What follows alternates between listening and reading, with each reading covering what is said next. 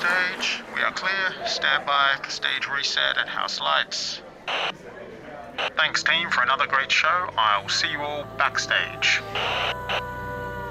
This is Design to Change Backstage Conversations.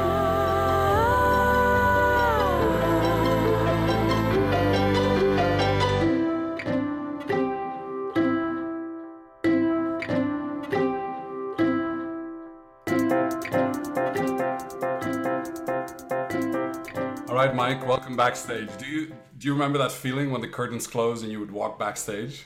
Oh, I just love it. Yeah. Yeah. When you knew you brought the house down and screaming for an encore and Absolutely. How do you feel right now, Mike? I, I feel like crowd surfing, really. Run back out through the curtain and do the crowd surfing thing. Yes, yes. Yeah. If, if only. But if before we were go musical. crowd surfing, before we go crowd surfing, there's one balancing question that you've been, you know, teasing us with, and it's this whole Yeah. certified rock balancer thing. Yeah. Plus, before we read the LinkedIn article, what do we need to know about rock balancing? anybody can balance two rocks. No, uh, the principles are. I, I write in the in the article. There's three principles that I learned. I forgot the third, and then I rediscovered it or create, created my own in the article. And in in the remembering the, and talking out the journey, Hmm. any two rocks can balance over time. That's principle number one. Principle number two: the rocks must speak to you.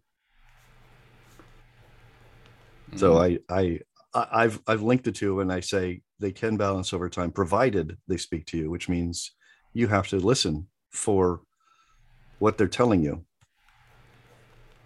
And that plays really, really well with col- collaboration because two people can get along. They can find common ground. They can find some creative tension point that they can navigate together, provided both parties are willing to listen to each other and willing to be open to express our agile values respect openness empathy courage and trust if you could do that you can you can move mountains or or or stand rocks up 30 pound rocks in an in a in a gravity defying unearthly manner Wow, never thought about rocks in that way, but you're making me curious to go back out later after this call and Yeah. you know, do, do the do the very thing uh, before the sun sets here in Switzerland. The principle three, I'm looking in the article. You say you'll know it when you feel it.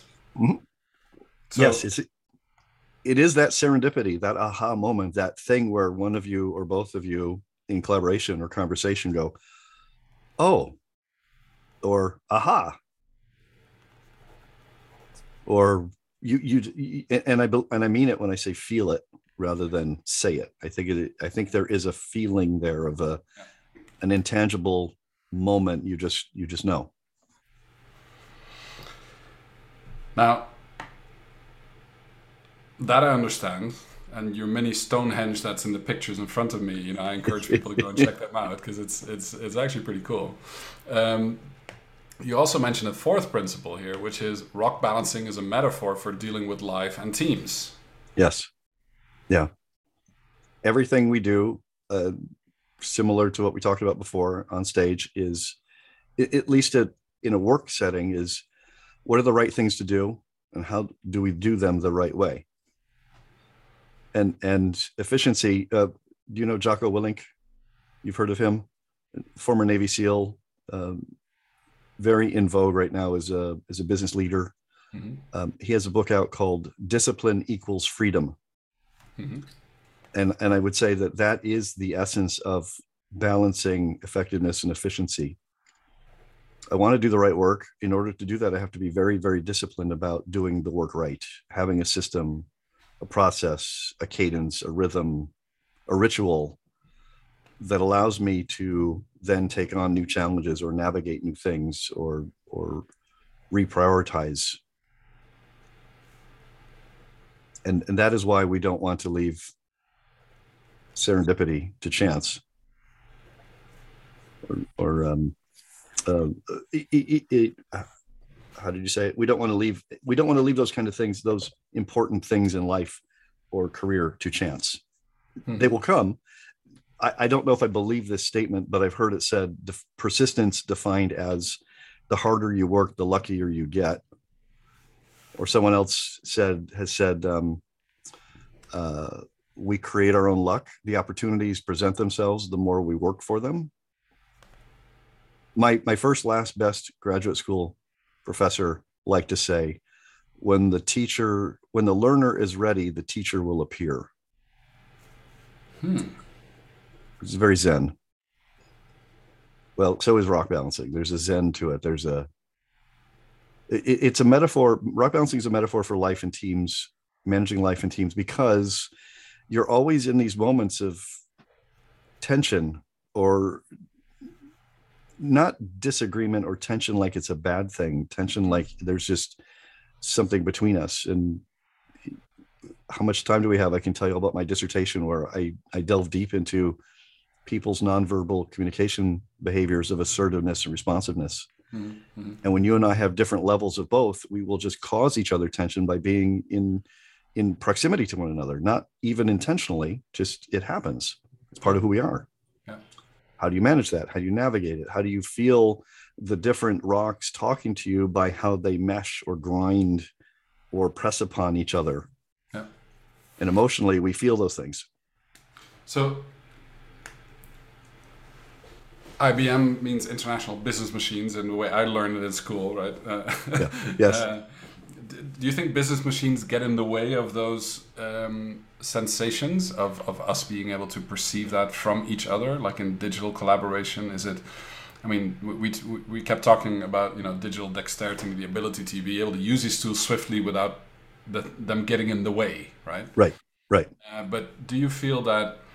Because you also say like you know, provided the rocks speak to you, like the same thing goes. Like if I, if I hadn't seen you speak with Mariano, or you seen me speak with Mariano, or we took the initiative to speak to each other, and then now record this podcast, right. Um, there there is a sense of um, you have to look for the connection too, or you have to be curious, right? yes. Because you can find all the information, like you said when you first, uh, which I like this idea of, you know, when you tokenized conversation or knowledge across the, such a large company and you stack the information and made it visible, you see the lines of connections. Although the context or the the the idiom of how the word was used could have been very different. Right. But in the abundance it created some kind of value right? Right. Right. Um, do you think there's a, a fundamental difference in collaborating online versus collaborating um, in person in, in, in the same room I think I think I, I used to joke that um, IBM is a wonderful place to work, except for the technology. And and and I and I mean that more as a cultural statement than than as a value proposition uh, of what we produce. And and the only hardware we make anymore is is Series Z, the mainframe. Mhm. Otherwise, everything. It, it, it, and, and interestingly, sixty years in or more, the mainframe remains our foundational um, value proposition in what we do. I think I think you can be effective in this using the technology we're using right now, and we can do things. We can. Thomas Friedman, who said Friedman, who said the world is flat. We've really flattened it so much that we can we can talk in real time across how many thousands of miles. I think there's an effectiveness to that that that is still lacking when we do not have this kind of moment sitting in in your studio or or my study face to face there's a depth there and i think another dimension of how we interpret one another's honest signals and we could still have mural with us in a mug There you right? go. Up a mural There you mug go. here, which, which was sent to us by the team there but Yeah. you know, i like these tactile components but the combination of both make it so Right. exciting right and right the commonality and and and human um, connection. Yeah. we could use the same whiteboard in a different way in person than we can in mural we Hmm. would we would interact even if we were both writing on it at the same time but the proximity to each other physically Yeah. there's just another level of energy there you cannot replicate here Yeah. So let me ask you this. This is a, a bit of a selfish question, right? Because Hmm. we're so we have this three day training plus six months training called the Event Design Certificate Program, where people become certified event designers. And we're running into cohort 37 at the end of June. We're going to run it live at Stockton University in, in, in, um, in New Jersey. And having ran probably the first 32 cohorts fully online and then getting people to potentially use digital tools to collaborate, mm-hmm. uh, to submit their projects using tools like Mural and Zoom, et cetera, et cetera. Um, uh, and now we've had two years of cohorts where we've only collaborated online, and that's been a very steep learning curve for some, but very grateful because it helped them build. You know, when we got together for three days online, they built the digital dexterity because they didn't have a choice, right? They right. had to build it as they were learning the subject right. matter. And when they got right. back, some people said, I've learned more in the online version than when I participated in the offline version yeah. for my skill set to be effective in the future, right? Right. Um, now we have an opportunity to redesign this very structure, right? Um, we've already, selfishly in the context said we're going to bring them back together as a cohort in a boot camp for three days at a university campus you know that that we select so to say because we right. want people to physically disconnect from their normal workplace and get there. Right. Uh, but we also want to relook at how we structure the the total six month program to stack the opportunity of what they had in the digital learning with the physical learning, but we have to first let go of our preconceived notions of how we did the live one, how we did the fully online one, and what we yeah. can now do now that we can get back together face to face. Right. What what right. what would your what would your kind of backstage recommendation be to us as instructional designers or like what should we be thinking about that we might not be thinking about? we, we had to do that overnight my team training uh, people in a global multinational where we traveled to their sites hmm. and, and in a 24 hour period of time we went from i'm booking a flight to you're going to teach this online how do you do that yeah. we had already been well versed in mural of course and yeah. and webex yeah. and and zoom as well and we didn't have a lot of challenge to that although i know a lot of people have have and i know a lot of people a lot of fellow consultants of mine outside of ibm um, you know their their their business model overnight went over went to how do you how do you facilitate virtually yeah. we were just doing it so it was it was not a great challenge for us mm-hmm. we'd already gone through that learning curve and what we found without even necessarily talking through it was we need to trade the, the term I like to use with teams is traceability of value. Mm-hmm. This is talking from in agile terms from an agile from a from um, business objectives to the product ownership, telling the team this is the work that's most important to do right now in the product backlog to the the key results and the actions they'll take. What's the traceability of value of what we do that rolls up to the objectives that we're being given? How do we ensure that we're aligned to that true north? Here, the concept is the same in this way. What's the, how do we highlight the essence of the in room experience and value in this imperfect new media? Yeah. What, what is it about what they get out of our agile coaching boot camps, for instance, similar to your events, that we must retain doing it on WebEx and in Mural? Mm-hmm. We will not have some of the fun games we do in a room where we play human tic tac toe, things mm. like that. Yeah. Um, what we can do though is take those experiences and craft them for this new way of delivering. What are those experiences that are a must have, that are essential to the core of what they learn? And how do we adapt it to this new environment? Traceability of value. I like that. Yes because it does bring us back to the original kind of thing that we started off with in the onstage part. If you missed that, you know, uh, um, listen back at that because there, as a cognitive Sherpa, you talked to us a little bit about, um, you know, your your ethnographic um, geekiness, uh, so to say, how you yes. like to observe how actual behavior changes over time, right? Right. Um, uh, uh, you know, the, uh, looking at outcomes, you want to make the gap between entry to exit as big as possible, so it's easier to identify the delta. Right. But as a true instructional designer, as somebody that that really brings um, agile thinking and, and transformation into play, you need to observe every increment of change over time as Yeah. closely as you can, right? Yeah. Um, so I think we we're actually lazy versions of what you are if you talk about event designers because we we, we just say here's the entry behavior, here's the desired exit behavior. Did we make the mark, right? Yeah. Yeah. And what happened in the middle is a sequence of things that is a prototype Right. which will unfold itself in the way it unfolds because you cannot control all of it because the group has influence in it. Right. Um, and that dynamic is unpredictable, right? The Yes. predictable predictability between the people. Right. Right. Um, so I, I'm, I'm I'm fascinated by traceability of value as a way to to observe the change over time. More specifically, because we have six months, right? So it's actually quite a Right. long time. right. Yes. Uh, but we have three days very intense. You know, my, my marker of change that I kept in my mind, Mike, was of all the live cohorts that we've had, I probably remember, and my colleague Ulpar is the same thing. We remember all of the people that went through the program because we teach it, right? That Right. that level program. We we, we tend to be kind of grippy on that, uh, and we remember all the people from cohort one to thirty-two. Um, and to all the people that were in cohort three, 33 to 36, um, it's not that we don't remember you, but some things we remember and other things are are less somehow that synapse of people connection has been different right it's not the same as if you've gone through a physical experience together for three days Right. and then collaborated online right.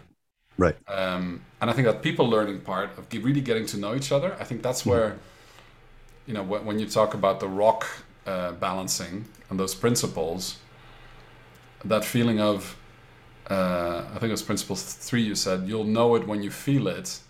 In some cohorts, we've had that feeling towards the end of the three days together Right. Right. even to a higher degree sometimes in the live environment and those were very memorable cohorts but something happened in that you know whether somebody put spontaneously made a piece of music at the end or started singing an aria or like some human barriers were released which which enabled that convert that that connection right so it's almost like finding that rock that speaks to you or finding that ability to then express something that you would normally not do in an online setting but after three days you're so comfortable with each other it's like now i Yes. want to meet these people Yes. which is the reason why we're now creating uh, an actual get together on the 9th of October in Las Vegas for anyone that's graduated from any cohort to get together, even if you've only met online, right? That's terrific. I love that. To me, it's almost like we cannot not do that, right? Right. Right. Yes. Last weekend, I had somebody from Uzbekistan who lives in Toronto, followed our program. We've been in touch with him for quite a number of years. He was traveling to Switzerland and he came out for the day and we spent the day together, not having met face to face yet. But Yeah. then the face to face meeting becomes the one of the outcomes down the line of the learning, right? Right. Right. There's curiosity about the human beings to then meet face to face, right? Yes. Yes. Not just talking heads on the screen. Look, yes. Uh, Interesting. You say that. We I just had dinner with two former IBMers last night, and and the one who organizes it, it's a group of people he collaborated with most closely his last few years at the company, and Yeah. wants to stay in touch. And and we've had I think three events during the lockdown, but then since then, and by lockdown I mean you know you had to wear masks going into the building, you could eat, and um, one of them is now 100% remote in her new company. Hmm. And she said eventually they're going to probably bring all the new hires to the mothership, but they Mhm. haven't yet. So all we know of each other is what we see on screen. And and I'm just remarking to myself as you're talking about all this, the there's this, especially if we have good relationship, if there's a bond, a, a- friend of mine, a colleague of mine who's become a personal friend inside IBM, Hmm. w- we keep threatening each other that I'm going to meet him in his state or he's coming to mine. One way or the other, we are meeting Yeah. and and that that alone i think is the most telling aspect of the difference between virtual and real life is this is artificial it's Yeah. it's effective and it's valuable Yeah. and, and it's artificial to what we've known for millennia Yeah. about human nature and human interaction Yeah. you we're- however we're- good the camera mic or whatever might be there is Right. that that that there is there is uh, a, a proximity of uh, of learning between humans that if you have a screen in between it doesn't work the same way right?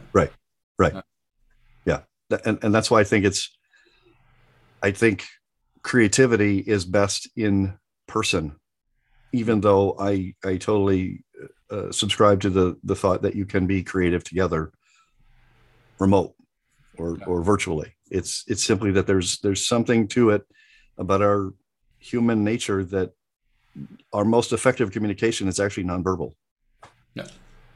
and and that makes it very difficult to perceive through a lens Yeah. the physical glass lens yeah Yeah, because it flattens out the uh, the surface, right? It flattens Right. out.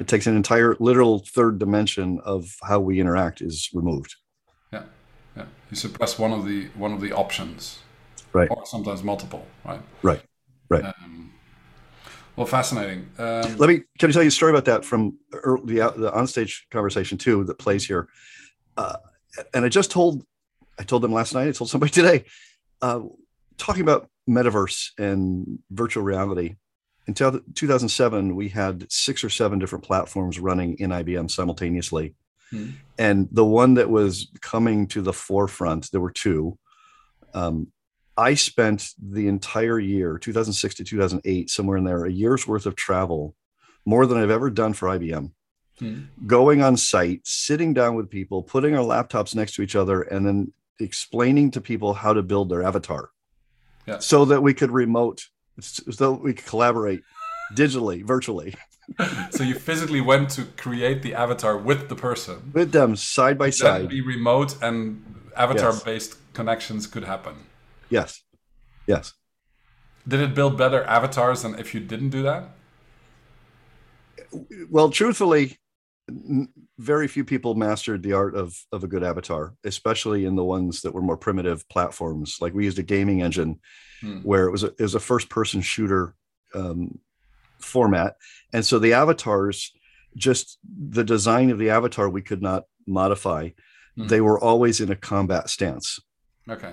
Yeah. and so their arms are in a position like they're holding an assault rifle and they're doing this Take away the rifle, it is still looks funny. yeah, Yeah. there's there's only you will appreciate this in the video but they're on they're in this this stance that you would be if you're you're on patrol Yeah. and they're bouncing back and forth like this so now they're reduced to just these stiff guys with their arms down and their shoulders up bouncing back and forth so there's no life to them Which, which actually, most platforms I still see that, uh, Mike. Now, now, uh, now you say that, I'm, I'm, I'm, I can't unsee what you just said, right? Uh, nor can I unsee what, as Mike was standing on the other end of the mic, he stood up from his desk and he was kind of like boun rocking on his feet, bouncing up and down, looking left and right, as if he was holding a rifle.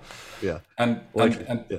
truth be told, I think the the the how natural those movements are, or like yes and I wonder if you know what you see in uh, in some of the you know really good good animation movies, or you know having um, presented recently with some people who who do nothing else than develop those characters for those movies and make them as emotion rich or you know almost emulate the human emotions as much as possible. Mhm. Um, uh, it's really interesting you know, for me to, to kind of see if, if, you know, regardless of whether it's a flat screen or a hologram, whatever it might be in the future, um, if that sense of emotion can be evoked. And the reason why I'm saying it, Mike, is we did some research on virtual and hybrid events like maybe 12, 10, 12 years ago, where research from the National Theatre in London um, revealed that the level of emotional uh, response from people that were in the live theater, watching the live theater in London, versus the people that were watching, you know, the seven or nine camera angle, you know, fully at the highest level produced live projection in theaters across the planet, um, where the emotional reaction of people to the story in the theaters was was more intense than the people in the original theater. Reason being is because the camera angles and the the level of detail you could see about the facial expression versus sitting relatively far away from all of the actors in a theater Sure, was the one thing that sparked the emotion. And they did, you know, biometric senses and things, and happy to share that research. But to me, that's also it was on the one side encouraging to see that, you know, Yeah. good camera work and the right, you know, cinematography can can Yes. tell the story right. Yeah. But we're not working with actors here, right? We, we are not working with a staged environment right our our things are relatively unstaged, unrehearsed, um, um, you know they they you know we, we might not even curate the characters in the right way right or you know we don't cast people you know we don't put Yeah. makeup on them we don't Right. so it's interesting how those things are so different from each other Yes. Yeah. But that research shocked me a little bit um, and this was regardless of where on the planet it was right so Yeah. so whether this was in you know geographically there was no real significant difference but the ability to transmit emotion or storytelling through the proper camera work actually was was an opportunity that we identified Sure. then That's I don't think anybody's mastered it in our event space or anywhere close to it, right? No. No. So it's also maybe a level of sophistication that's completely lacking. Like you say, maybe the quality of the platform or you know the quality of the avatar or the way that people would then interact is Right. still something that's in a very primitive form today. Right. Or, or, or the technology is so the the cost of entry is so steep Yeah. to get that level of quality, that immersiveness. Yeah. Right. Well, So either it, it's it's like comparing my IBM DOS computer, the first one my dad got for us, right, as a family, was Yeah. like in 1982, 1983, um, you know, and the experience we're having today, right? I mean, yes. you know, right. There's a few years that have gone past, um, Right. Yeah. uh, but it but it makes you think, what will it look like 30 years from today, uh, or even more, right? So Should we should we schedule that conversation too now? Yes, One one year from now and 30 years from now? we'll, we'll anchor that in uh, 20 uh, you know whenever we're really old and gray mike you know which uh, 2052. yes, they would always, already see that we're gray right we're just not old Yeah. yet or we, you know, we pretend not to right. Right. but um, I, Wow. I but before we do that mike i think we should you know at some point either in your state or in my state meet up for um, uh, for a real meeting at some point um, because i think that's um, that delta is something that we can um, literally you know push back any unreasonable demands on plus 30 years. We don't know what's going to happen there. Sure. when the learner is ready the teacher will appear was one of the things that i you know wrote down here. You as a certified rock balancer um, focus on doing the right work and doing the work right right? And this Yeah. whole idea of predictability versus risk and the polarity of that i enjoy talking to you as a neo generalist or just as somebody that i saw uh, the spark in the eye when you when you spoke about the technology with uh, with mariano thank you for um, spending a little bit of time with us sharing your horizons of change and sharing it with our uh, audience My pleasure. Thanks so much for the invite. Look forward to talking about this again in, in a year. absolutely I Uh, trust we'll talk more between now and then. Yes, we well. will. Yeah, that's that's uh, that's just the anchor down the line. But uh, thank thank you for this. Make sure to look up Mike and, and connect with him um, on LinkedIn. We'll add all of that to the liner notes. And Mike, I'm going to send you the a link to the um, Horizons of Change questions and see. Okay. Uh, and we'll add those written answers as well to the uh, to the podcast liner notes. So, thank you for this today, and we'll speak soon again. I look forward to it. And uh, thank you so much. Awesome. You've been hanging out backstage on Design to Change Designer Conversations. Thank you for tuning in, and don't forget to subscribe and share conversations online using hashtag Design to Change and hashtag Event Canvas. Want more thought provoking content like this? Visit designtochange.online to purchase your copy of Design to Change, elevating your abilities to look and act beyond the now. Don't forget, it's more than just a book. Experience a hard copy, audio format, video format, and even augmented reality. Experience it in your style and format. Tune into our next episodes and hear from more designers and change makers. Until then, we look forward to our next conversation.